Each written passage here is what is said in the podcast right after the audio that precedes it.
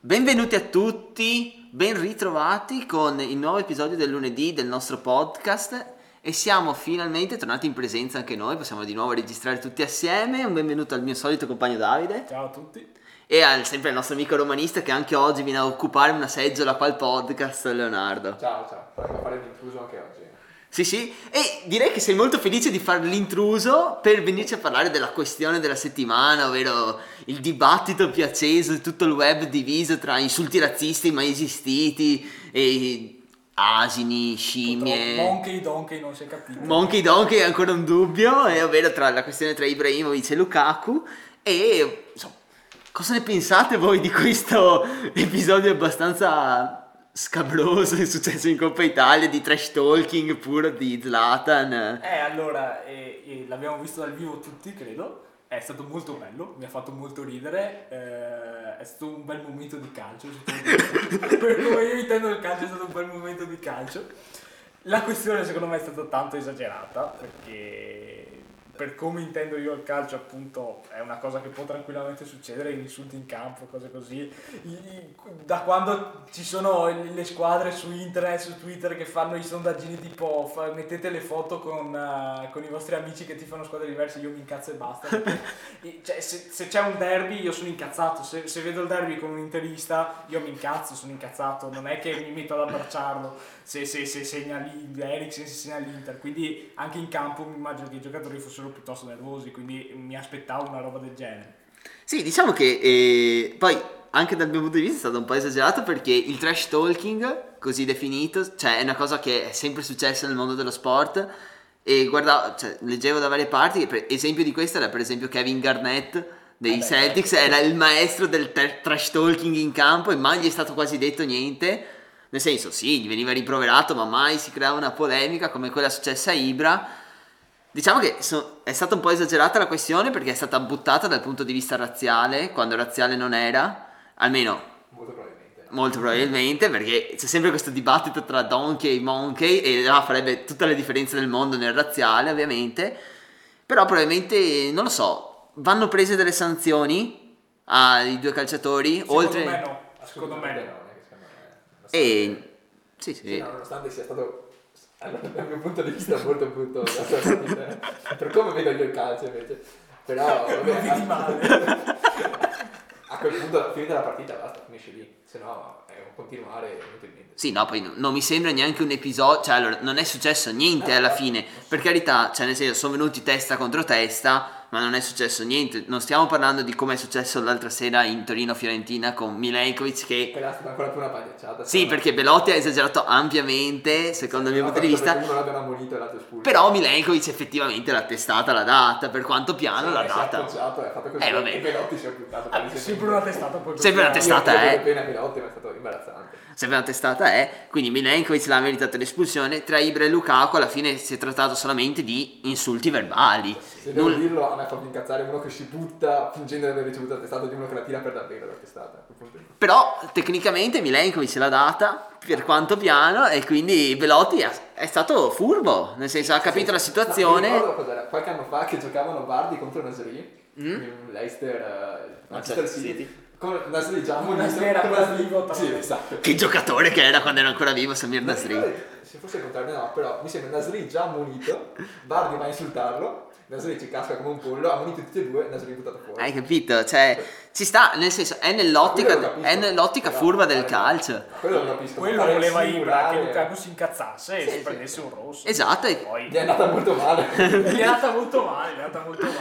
Poi se vogliamo tornare un attimo sulla questione razziale, ok, l'insulto sulla mamma e sui voodoo non è bello, non è bello. È considerato razzista, anche io lo considero razzista. Sì, assolutamente, però viviamo in un paese di ipocriti figli di puttana, però se ci pensiamo con retorica a caso su puttanate e sulle questioni serie non si parla mai. Hanno fatto la esatto, del razzismo con le scimmie. Bravissimo, stavo dicendo proprio quello. Abbiamo una lega che per combattere il razzismo fa le tre scimmie che non vede, non sente, non parla e nessuno dice niente. Diciamo della Lega, poi si rendono conto perché sono dei vecchiacci di merda e ok, e poi ci mettiamo a fare un mese di pagine di giornali su sta cazzata qua che fa parte del gioco. Io veramente non capisco. Ma sì, cioè, è stato un episodio, bene, cioè, nel senso, capitano tutte risse, ce ne sono a volangate nel calcio, cioè, in Argentina vivono solo per le risse a fine partita, sì, cioè, nel senso, non, se no là non giocherebbero mai, cioè Boca River non si giocherebbe mai. No, è assurdo che si sia quasi parlato di più di questo episodio che l'anno scorso con Balotelli, con i cori razziali, sì. Oppure ancora con Koulibaly, quella volta che è stato veramente sceno, che ha espulso Koulibaly dopo che aveva risposto, sì, perché solo perché aveva risposto ai cori razziali.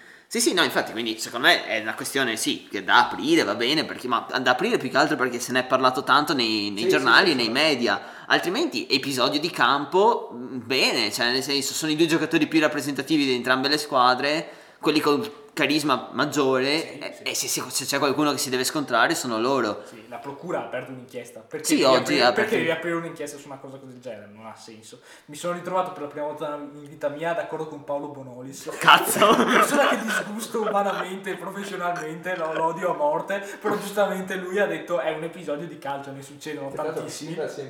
Sì, è nettamente interista, sì, è figlio di puttana su tutti i punti. No, e quindi insomma mi sembra che la FIGC non abbia la minima idea di come gestire la Lega, lo dimostra anche in questo, e sarebbero aprire molte altre inchieste, tipo, boh, non lo so, tipo sulle plusvalenze magiche che succedono tra varie robe, cioè, ragazzi, la Juve a bilancio, cioè il Genoa a bilancio segna per Rovella più 38, cioè, ragazzi, più 38 segna. Adesso va a scadenza, cioè praticamente Rovella. La Juve adesso, che è il 1 febbraio, quando è che lo poteva prendere gratis. Poteva prenderlo gratis, e invece no, bisogna fare ingrandire sempre più sta cazzo di bolla del plusvalenze, prima o poi esploderà e tutte le squadre italiane si troveranno nella ma non solo italiane, di tutta Europa, perché c'è il Barcellona che sta fallendo per dare i 550 milioni di contratto a Messi. Appunto. Cioè. Ma a parte Messi che è un caso eclatante. Sì, ovvio, okay, però. Ma è bastato un anno intero senza diritti TV e senza tifosi e senza vincere. Sta crollando, esatto. E questo è un problema. Di certo non possiamo risolverlo con il plusvalenza. No, esatto, e di sicuro non è una cosa che la FIGC deve, cioè non può star là a guardare e rendere legittima questa cosa. La FIGC come la UEFA, perché la UEFA ha installato questo fair play finanziario che doveva essere la panacea di tutti i mali dal punto di vista finanziario, invece è la creazione di tutti i mali, sì, perché sì. Cioè, sarà per mentalità italiana, ma l'unica cosa che si pensa del fair play finanziario è come fottere il fair play finanziario. Sì, fatta la legge, esatto. Sì, bravo. Sì, il fair play finanziario, scusami, il fair play finanziario fotte le squadre che vogliono risalire, esatto. Come la Roma, come Milan, come l'Inter fino a qualche anno fa, e continua ad aiutare squadre invece che sono nelle top 10-12 d'Europa da ormai diversi anni, come la Juve, il Real e le solite sì, certo. Squadre. Poi imbarazzante che 2 anni fa avevano dato le sanzioni a Chievo e altre squadre per le plusvalenze fittizie, sì. Però adesso magicamente quando si scopre che qualche giovane viene tesserato a 14 anni sì. Per 52 anni di contratto, a un certo punto si fa l'inchiesta, si dice esclusione dalle coppe, non giochiamo più, a un certo punto si vince sempre il ricorso, sì, tutte sì, finisce sempre tra la luce e il vino, cioè. E anche i giornalisti, ascoltavo Sky l'altro giorno dopo la partita con la Samp della Juve, e c'era Paratici viene intervistato e i giornalisti di Sky che dicevano ma lei signor Paratici si sente il re delle plusvalenze, fa un lavoro incredibile, ma come fa un lavoro incredibile? Tu che sei giornalista che dovresti indagare su sta puttanata, dovresti essere quello che fa la domanda scomoda a un dirigente del calibro di Paratici, invece no, gli lecchi il culo. Io non capisco. Sì, cioè veramente, poi ovviamente cioè, non è solo il Genoa ad averci guadagnato, perché anche la Juve ha incassato 10 milioni più 8 di bonus per Portanova. Sì, esatto, e altrettanti per Favilli, quindi sì. Alla fine è stato uno scambio alla pari. Che la Juve, che giocatori dell'Under 23 che fanno schifo, 10-15 milioni in più, li cagano a bocca. Sì. Loro, l'Atalanta pure. L'Atalanta è il però l'Atalanta qualcuno si rivela anche buono ogni tanto. È quello che è andato allo United quest'estate. E Traoré. Che è arrivato a gennaio. Uno dei 125 Traoré, tra l'altro. Esatto. Che è andato qua a gennaio dallo United, ma per tipo 40 milioni, ha fatto 5 presenze in Serie A. Vabbè. Uno lo United. Lo United è come al solito, cioè, se guardo l'attacco dello United è molto divertente da vedere, perché Rashford va bene, adesso è cresciuto tanto e sta diventando veramente un gran giocatore, ma il resto, ragazzi, è andato via. È andato al West Ham in prestito. Pensa a te. Cioè, Lingard ormai è 92 di Lingard, più l'eterno giovane, ma che sì. Quindi possiamo, direi, proseguire su questa linea delle plusvalenze per indagare un po' questo mercato di gennaio, perché la Juve ha preso solo Rovella, sì, per questo mercato e chiude, però ci sono stati preso. Rimanerà al Genoa altri 6 mesi, poi arriverà. Mentre ci sono altre squadre che hanno fatto qualche mossa in più. Qualche episodio fa parlavamo già del Milan, che non si è mosso ulteriormente, ha concluso con quegli 3 acquisti, che però rinforzano una rosa che a questo punto ha quasi il dovere di lottarci per lo scudetto. Per quanto adesso non esageriamo. Questa non mi piace. È un'affermazione forte. Questa è un'affermazione molto forte. No, abbiamo rinforzato la squadra per tentare di rimanere là in alto il più a lungo possibile. Non accadrà fino a maggio, purtroppo, perché mi dispiace, però non è così. Tentiamo, quando ci sarà il calo, di rimanere tra le prime 3, se non 4. Speriamo bene. Abbiamo rinforzato ogni reparto della rosa. Tomori è partito molto bene. Ha fatto un'ottima partita col Bologna. E poi serviva perché sembra che aveva 66 anni, che ha problemi alla schiena. Hanno scoperto Kalulu a caso, centrale. Kalulu è una moncadata ad altri tempi, perché l'hanno preso da Lione a caso e si è rivelato un ottimo giocatore, però è un 2000, se non sbaglio. Centrale fino a 2000. Lui sarebbe terzino, però ho visto, non me l'aspettavo. Guardavo le foto di spogliatoio dell'ultima vittoria contro Bologna di ieri. È un armadio Kalulu, me l'aspettavo più piccolino. Sì, in realtà lui pensava di giocare col Benevento. Sì, mi è piaciuto. Mi ha fatto molto ridere questa cosa, che lui pensava di essere a Benevento a giocare l'altro giorno. Deve ancora deve ancora capire bene la mappa dell'Italia. Manzo, che ci è entrato in qualche partita. Per ora senza aspettiamo. Deve entrare in forma. Gioca da un anno e mezzo, ha una certa età. Poi non è... Ok, Ibra è fortissimo e si trova con tutti, però sono 2 punte forti, con un carattere particolare. Adesso avranno bisogno di un po' di tempo per capirsi a vicenda. Mite è un altro che fa numero, diciamo che fa numero. A me piace, non so perché, ma mi ha esaltato quando è entrato contro il Cagliari, in generale il suo acquisto. Però meglio lui di Krunic. Vabbè, meglio di Krunic, probabilmente, se metto anche te a centrocampo là gestisci meglio il pallone, però insomma. Corro 5 metri e poi muoio, però. Vabbè, Krunic non li corre neanche, quindi a posto. Mentre la Roma è un'altra squadra che ha fatto qualche colpo interessante, soprattutto ha ripreso per l'ennesima volta Stefano El Shaarawy, che torna in Italia. Quello che l'ultimo anno l'Italia era stato capocannoniere, ma è il miglior marcatore della Roma. Esatto, sì. E è stato venduto per 15 milioni in Cina. In Cina. No, quello che mi fa ridere è che confermano la teoria che la Roma è la squadra dove mandi un esterno. Cioè, se tu non sai dove mandare un esterno, tu lo mandi alla Roma. Infatti, cosa va a comprare la Roma? L'ennesimo esterno, andando a comprare. Quelli a cui sono affezionati. No, loro. Nandez non lo vogliamo, per dire.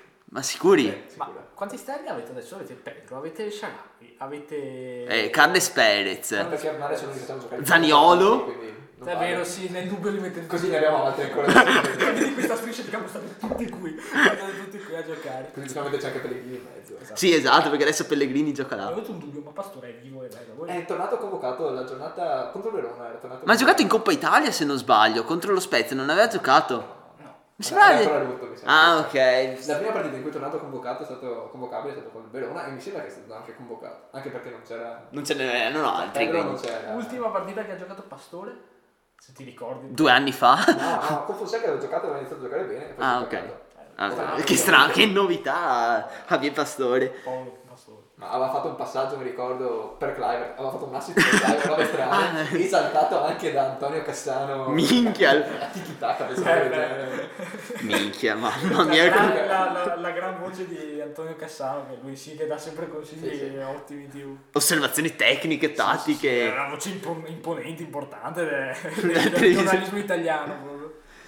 Mentre chi ha perso un grande pezzo della propria squadra è l'Atalanta, che ha perso forse il suo giocatore più rappresentativo degli ultimi anni, sì, ovvero il Papu Gomez, che è andato al Siviglia e... Allora, godo per diverse ragioni. Godo perché non me lo ritrovo più contro a quel giochino di merda che è il fantacalcio.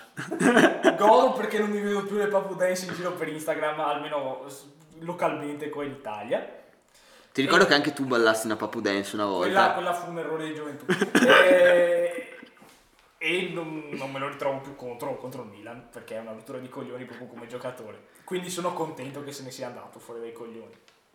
E l'Atalanta perde il giocatore più rappresentativo, hai detto bene, e non credo si possa prendere un altro giocatore come lui. Ormai vabbè, il mercato è praticamente finito. Sì, hanno comprato Kovalenko, che dovrebbe essere una sorta di riserva. Poi comunque hanno giocatori come Malinowski e Miranciuc per quel ruolo, che quindi... Sì, un po' strano quest'anno di Malinowski e Miranciuc, me li aspettavo un po' meglio. No, che altro Miranciuc ha giocato poco. Miranciuc non si è visto, Malinowski ha fatto tanta di quella panchina quest'anno che... In realtà ne ha giocate tante. Sì, ma però sempre ha subentrato 20-30 minuti al massimo. Ma più che altro li preferisce Pessina, che è più, sì, esatto, difensivo, diciamo. Ha scoperto Pessina in questo ruolo, un altro di quelle invenzioni di Gasperini. Poi ha ritrovato Iličić, cioè quindi... Sì, Gasperini vive di rendita quando può schierare Iličić al massimo della forma. Sì, e più che altro...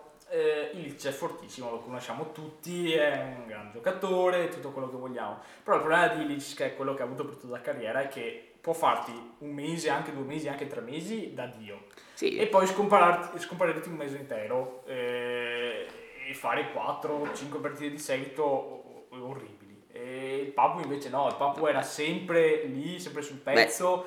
Beh, e aveva un rendimento meraviglioso, quindi vedremo come si risolverà questo problema. Beh, il Papu nello scorso campionato di Serie A è stato l'unico giocatore a concludere tutte le partite con la sufficienza in pagella, che non è proprio un dato banale. Quest'anno, nel periodo di crisi, diciamo, dell'Atalanta, prima che si ritrovasse contro il Liverpool, l'unico che stava tenendo un po' più su era il Papu. Zapata che non segnava. Sì, c'erano il Papu, Muriel che entrava e segnava, e no, tuttora entra e segna, quindi non è un passato ma è un presente, quindi... Bisognerebbe studiare l'inizio, no, il Muriel sì. Okay. Muriel sì, dovevamo studiarlo. Il livello di glucosio nel sangue di Muriel bisognerebbe studiare sicuramente, ma bisognerebbe studiare l'inizio di campionato dell'Atalanta, che ogni anno parte di merda e poi... Sì, probabilmente fanno una preparazione fisica. Sì, sappiamo tutti, non lo diremo per evitare querele, anche se ho detto cose ben peggiori in questo podcast, però... Sappiamo tutti, e non dico altro.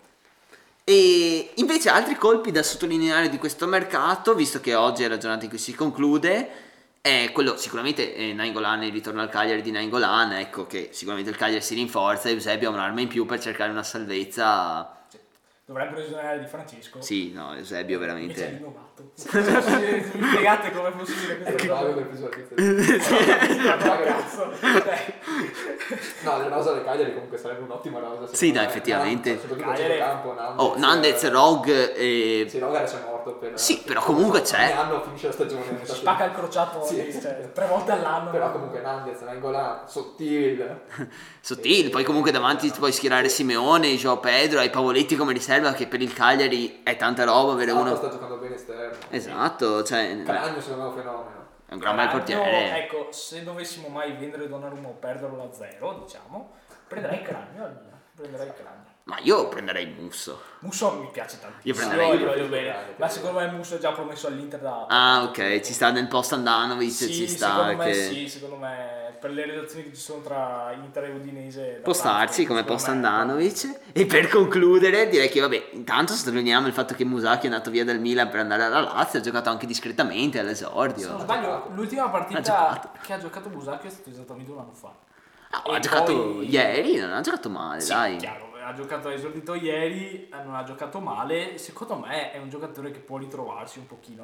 Sì, nell'ambiente giusto. Non è un grandissimo difensore Musacchio, cioè i problemi principali sono sempre stati muscolari e fisici. Sì, assolutamente. Però secondo me se riesce a trovare il rendimento, se riesce a trovare anzi continuità, il rendimento migliorerà sempre. Sì, Musacchio era stato uno dei grandi colpi di Mirabel. Allora fa parte del mercato da 220 milioni di persone. Musacchio, la Padula. Musacchio 18, la Padula era l'anno prima, scusami. Che c'era gente su Twitter, mi milanista che si vantava di averlo rubato alla Juve, al Napoli, all'Inter, alla Padula. Gianluca la Padula. Gianluca la Padula, esattamente. O anche Giancula Paladula, bello, anche quella volta. E ci furono piccola... Un saluto a Gianluca La Padula, esatto, che seguirà il podcast. Piccola parentesi, mercato Miravelli, abbiamo preso Musacchio per 18 milioni, Bonucci per tipo 40. Sì, 40. Ciao per 20. Ok. Buono. E che cazzo abbiamo preso? Che sì. Buono. Per 30. Oh. Conti per 20. Dopo 20 anni si sono rivelati. A distanza di 5 anni. L'importante è arrivarci alla fine. Conti che poi vabbè. Vabbè, Conti ha avuto sfiga. Conti ha avuto tanta sfiga. Chi altro? Cosa c'è? No, Atalanta, sappiamo che... beh, sì, sappiamo l'Atalanta, sì. Però ovviamente quelli dell'Atalanta secondo me era uno di quelli che forse poteva fuori... Cioè non è Gagliardini. Sì, ci vuole tempo a staccarsi dal Gatorade, sì, e abituarsi all'ossigeno normale delle altre squadre. Ai Gatorade normali delle altre squadre. Sì. Poi chi altro abbiamo preso quella stagione? Abbiamo preso Kalinic. Bello. Che al Verona sta facendo di un bene Nicola Kalinic, mamma mia. Poi per sostituirlo prendono Lasagna, che è peggio di Kalinic. No. Allora Lasagna corre. Almeno Lasagna corre. Sono la da con 4 occasioni a partita l'Udinese, 4 li tirava, 3 addosso al portiere, 2 in culo. Vabbè, Kalinic non li avrebbe neanche quei palloni perché non ci arriverebbe ad averli. È funzionale, cioè lui. Questo è funzionale. Tipo io sono come gli autistici con la parola funzionale, se me lo dici legato a un calciatore impazzisco, ti dico testata ai muri, perché non posso che sia un attaccante funzionale, un attaccante deve fare i gol. D'accordo, o almeno tirare sulla squadra come il Verona, dove non segnano tutti i canali della punta. Kalinic secondo me poteva servire per stare. E perché non gioca allora? Perché sta facendo cagare. Non è più il Kalinic del 2006 della Fiorentina, che ha fatto 15 gol in una stagione. E comunque 15 gol nella miglior stagione, no, 25. Sì, comunque ricordo che il nostro compagno che era qua al podcast mi diceva che Kalinic è meglio di Higuain. Quindi questa non me lo ricordavo.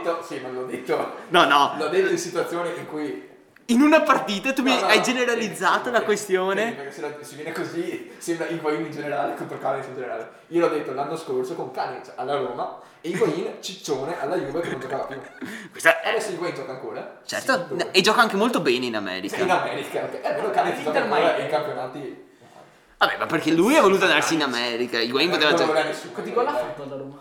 Kalinic, almeno 2. Minchia!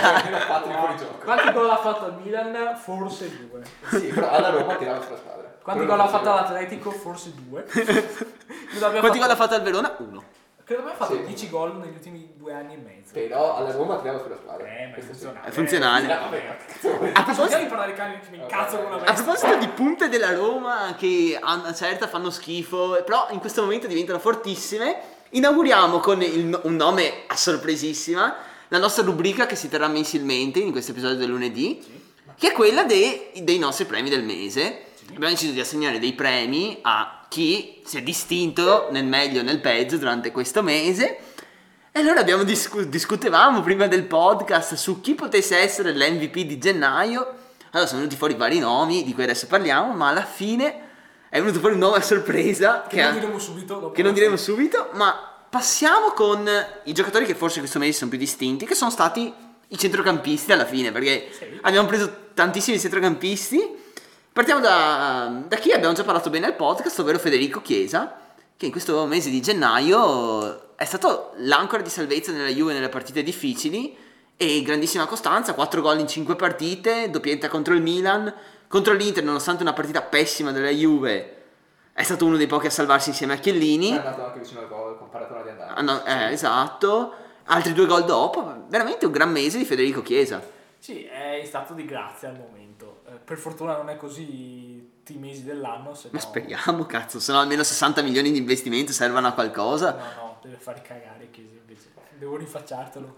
Ma io ero il primo a dire lo so, ma sei Juventino che devi rifacciartelo. Chiesa sta giocando bene, finalmente, dato il costo che ha avuto quest'estate. E niente, che cazzo, cioè mi sta sui coglioni Chiesa, non ho voglia di parlare. Passiamo all'altro. Passiamo a quello che invece il nostro amico romanista ha voluto inserire a forza in questa lista di migliori giocatori di gennaio, ovvero Lorenzo Pellegrini. Chiaramente uno dei migliori giocatori di questo mese, soprattutto nelle ultime settimane dopo il derby. La Roma è in una situazione difficilissima, Lorenzo, davvero capitano, ci ha tirato contro la Spezia, situazione imbarazzante, fa un grande assist per provare a Malinowski e al 90esimo è passato, segna il gol di vittoria. Bravo, bravissimo. Contro il Verona gioca ancora, fa assist ancora. Bravo, bravissimo. Da rotto praticamente. Allora questo è vero. Quindi, è uno di quelli che ha baruffato con Fonseca? No. Allora, penso che allora dovrebbe aver difeso Dzeko, però sembra che abbia avuto l'intelligenza di o chiedere scusa o comunque schierarsi poi dalla parte chiarire e schierarsi dalla parte dell'allenatore. Più che altro dovrebbe essere MVP perché è l'unico della Roma che sa contare, perché era l'unico che sa contare sostituzioni in Coppa Italia. Ma in realtà io ripeto, loro sapevano che era il sesto, ma pensavano di poterlo fare. No, la scusa di Fonseca è stato in altre competizioni si può. Mi piace come non sappia minimamente il regolamento dell'allenatore della Roma, però vabbè, e che vengano cacciate le persone a caso per questo. Altri giocatori che abbiamo voluto iniziare sono, ne parlavamo già un po' prima, di Josip Iličić, che soprattutto all'inizio del mese le ultime tre partite si è un po' perso, però veramente all'inizio del mese, se avesse continuato come quelle non potevamo neanche la questione, mettevamo lui e basta. Però vabbè, è Iličić, se non c'è molto da dire. Sì, no, è vero, a me non, io non l'avrei messo tra come MVP, infatti non l'abbiamo messo. Non l'abbiamo valutato alla fine. Perché appunto è un po' discontinuo Iličić. Contro il Milan ha fatto una partita meravigliosa. Con Roma un mese fa. Così, cioè, lui si esalta in quelle partite là, poi basta, si perde, non ha più voglia, si deprime. No, poi ha un controllo palla che quando è in giornata è magnifico perché la palla non si stacca mai dal piede. Del gioco, la Roma gioca sugli anticipi di solito. Lui li ha beccati tutti e metteva sempre la palla in mezzo. Potevano sempre. Che si guardavano. Pazzesco. Ma da questo punto di vista sembra Messi, nel senso, non per talento, ma per come attira, per conduzione della palla e per come attira i difensori, per come attira le attenzioni dell'altra squadra, è allucinante. Mi vengono in mente le famosissime foto che ogni tanto spuntano di Messi con quattro giocatori attorno e lui che passa in mezzo. Sì, è tipo le pagine Facebook del cazzo, tipo Tot, Nostalgia, quelle puttanate là che dicono ah sì, Messi è il miglior giocatore, no Ronaldo che è fatto e si è fatto da solo, tutte quelle puttanate là. E Iličić sembra Messi in quelle situazioni là quando è stato poi però alle partite in cui si spegne di testa completamente. Infatti all'Atalanta e non è al Barcellona. Esatto. L'ultimo giocatore che era tra i candidati a questo premio ma che alla fine non l'ha vinto è chi in questo mese di gennaio si è risvegliato dopo qualche mese un po' sottotono, comunque giocava bene ma non era esaltante, che era Luis Alberto, che in questa Lazio di gennaio, che lo diciamo già, ha vinto il premio come miglior squadra di gennaio meritatamente, visto che l'ha vinto tutte in campionato, ha perso solo in Coppa Italia contro l'Atalanta in settimana. Lazio vince il premio come miglior squadra e Luis Alberto ha rischiato di vincere l'MVP perché è rinato lui, è rinata la Lazio da questo punto di vista. Milinkovic era partito già prima ad alzare sempre di più il livello delle prestazioni. Luis Alberto sta giocando molto molto bene, non ha ancora fatto un assist dei suoi, però si vede che è ingranato. Esatto, e che sicuramente la Lazio ne sta giovando, soprattutto di aver ritrovato un giocatore come lui al suo livello che ha dimostrato negli ultimi anni. Poi se umilia Gasperini io sono sempre contento. Però... Aspetta, cioè, l'unica cosa che vorrei dire è che si vede che qua non c'è nessun intervista al podcast perché sennò avrebbe fatto o almeno messo Barella o una citazione come squadra del mese anche all'Inter. Dai, ci sta, sì. Sì, è un'altra che ha giocato molto bene. Esatto, Barella era sempre un altro di quei nomi, però che probabilmente ci giocheremo uno dei prossimi mesi, perché tanto Barella è 7 mesi che corre come 3 giocatori dell'Inter. Diciamo quindi... che tolta la Juve ha fatto il suo l'Inter. Sì, peccato per l'Udinese. Peccato per l'Udinese. Però erano tutte partite che avrebbe dovuto vincere. Sì, esatto, sì, assolutamente. Diciamo Juve e Derby. Sì, il derby di Coppa Italia che però veramente l'ha strappato. Non lo considero. L'ha strappato in 10 uomini su una punizione al 98esimo di Eriksen. No, guardata, sappiamo che. Sì, sì, ovvio, è una partita che l'Inter ha dominato, solo Tatarusano è riuscito a tenerla in piedi. Sì, no, sto scherzando. No, ha giocato molto bene Tatarusano. Sì. Dopo si è un po' addormentato sulla punizione di Eriksen. Però dai, glielo concediamo. È stanco, era stanco. Sarebbe già stato in bara. Una giornata normale invece. Possiamo fare la nostra, ovviamente, menzione al nostro MVP finalmente, che è... e mi vergogno un po'. No, dai, se lo merita.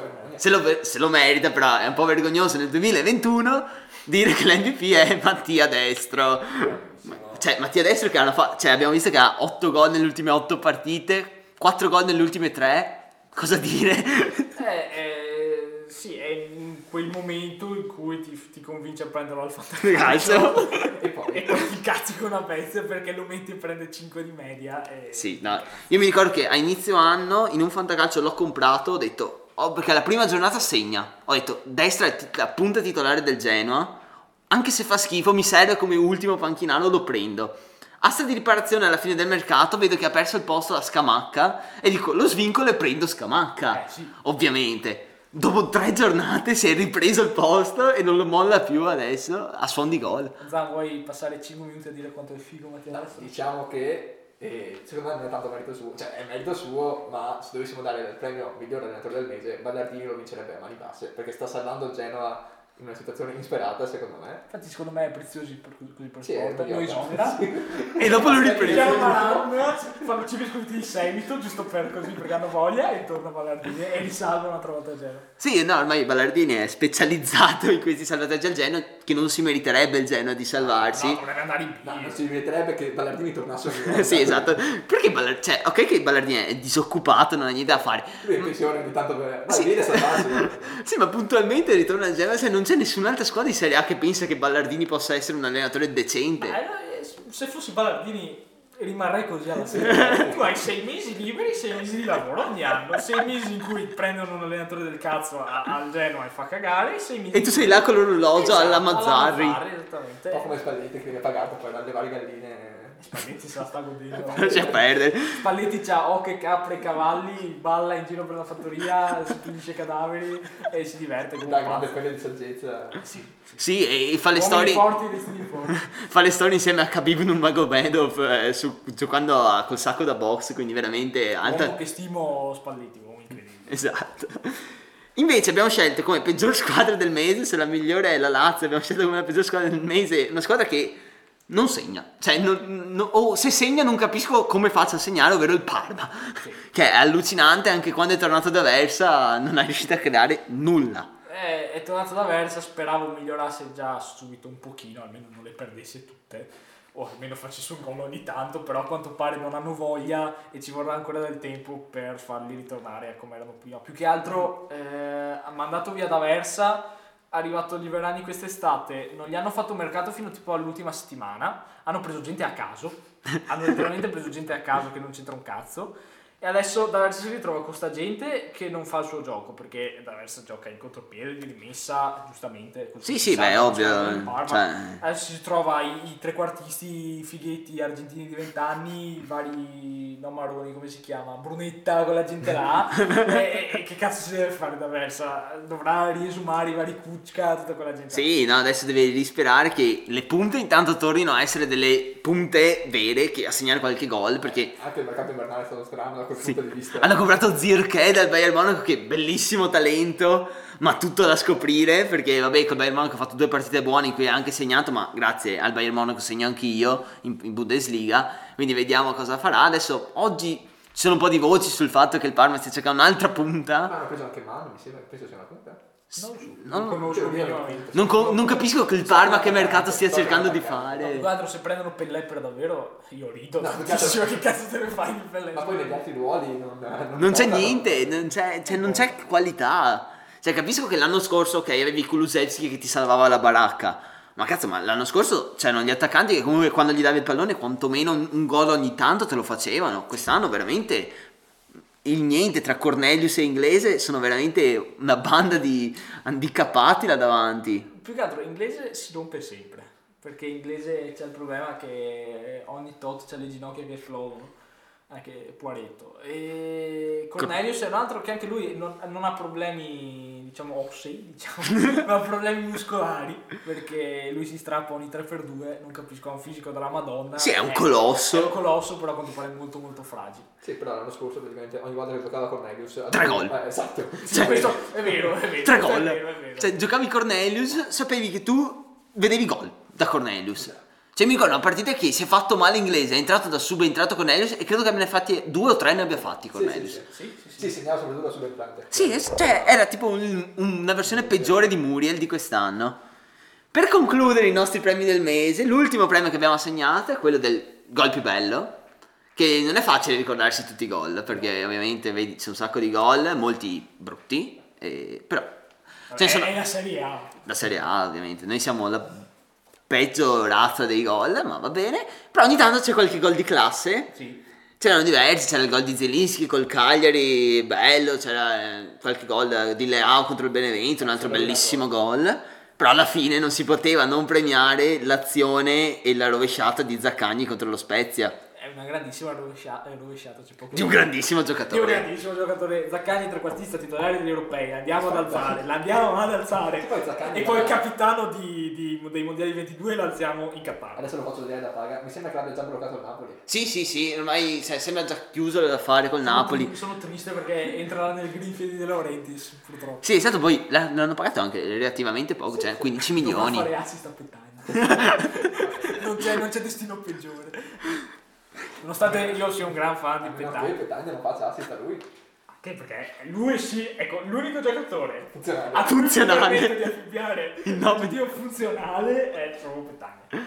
Cioè, sono d'accordo. No, però guarda che, cioè, non ti invitiamo più se continui a elogiare Kalinic. Va bene, direi che con queste considerazioni possiamo chiudere questo episodio del lunedì. Solo 20 secondi per farvi un'ultima puttanata avanzata, cioè l'avresti fatto lo scambio Diego Sanchez? Beh sì, piuttosto di tenere uno che non gioca. Sì. Detto questo, okay. Non me ne frega niente, sono due giocatori che ritengo uno rotto, finito, l'altro un peccio frio ormai. No, pagato Sanchez lo pagava anche meno, quindi no. No, sì, perché c'è il decreto qui. No, il decreto crescita. Sì, hai capito. C'è quella cosa per cui, spiegato una spiegazione molto tecnica, c'è quella cosa per cui lo stipendio lo paga per un tot lo Stato, diciamo così, e per un tot. Sì, ne paghi meno. Cioè, la deflazione, come viene chiamata? Paghi meno tasse sugli stipendi di un certo tipo. Lo usano tutte le squadre proprio. Sì, esatto, lo usa la Juve con Ronaldo in prescindere. Esatto. Lo usa con Ibra, anche lì stessa vita con Sanchez e quella gente. Invece Dzeko non funziona perché in Italia da una vita e mezza. Va bene, direi che possiamo salutarci. La Roma si tiene Dzeko, probabilmente tenendolo in tribuna per 6 mesi. Vediamo se riesce a far pace con Fonseca. Torna al sito così. Simpatico. Ci sentiamo al prossimo episodio. Ciao a tutti. Ciao.